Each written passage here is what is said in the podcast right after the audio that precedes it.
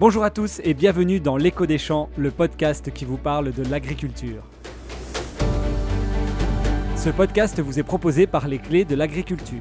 Aujourd'hui, Philippe Lefebvre évoque la question de l'utilisation raisonnée de l'eau à travers une expérience mise en place dans les Bouches du Rhône. Bonne écoute Bonjour. Le problème de l'eau en agriculture n'est pas un problème nouveau. Souvenez-vous, même Marcel Pagnol l'évoquait dans son célèbre Jean de Florette. Mais il est vrai qu'aujourd'hui, avec le réchauffement climatique, ou plutôt le changement climatique, eh bien, ce problème se pose de façon encore plus aiguë. Mais hélas, dans ce domaine, ce qui manque le plus, eh bien, c'est la sérénité dans le débat. Accusations souvent sans fondement, petites phrases assassines, lobby aux motivations parfois aussi étranges que contradictoires, et tout cela contribue à tout sauf à faire avancer le débat et à donner une image précise de la situation et des enjeux.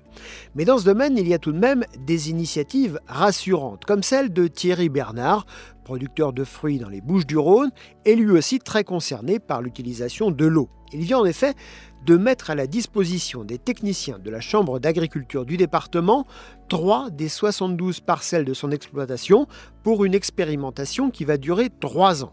Sur les arbres, de ces parcelles, les techniciens ont placé des capteurs sur les branches et sur les racines pour mesurer la réaction de l'arbre à la raréfaction de l'eau.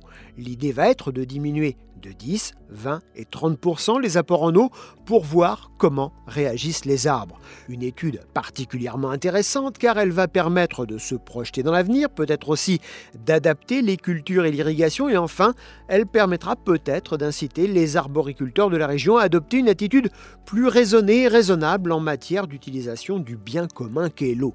Une initiative enfin d'autant plus intéressante qu'elle est menée loin des lobbies par les agriculteurs eux-mêmes et dans les Bouches du Rhône, comme ailleurs, ces agriculteurs sont bien conscients que l'époque de l'irrigation intensive, où on ouvrait le robinet en avril pour le fermer en septembre, eh bien cette époque est bel et bien révolue. C'est ce que martèle Thierry Bernard, qui évoque les économies d'eau, mais aussi les économies tout court sur son exploitation, preuve que l'écologie peut aussi être, si ce n'est une source de revenus, en tout cas une source d'économie.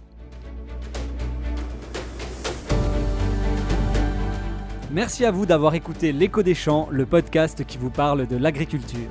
Ce podcast vous a été proposé par les clés de l'agriculture.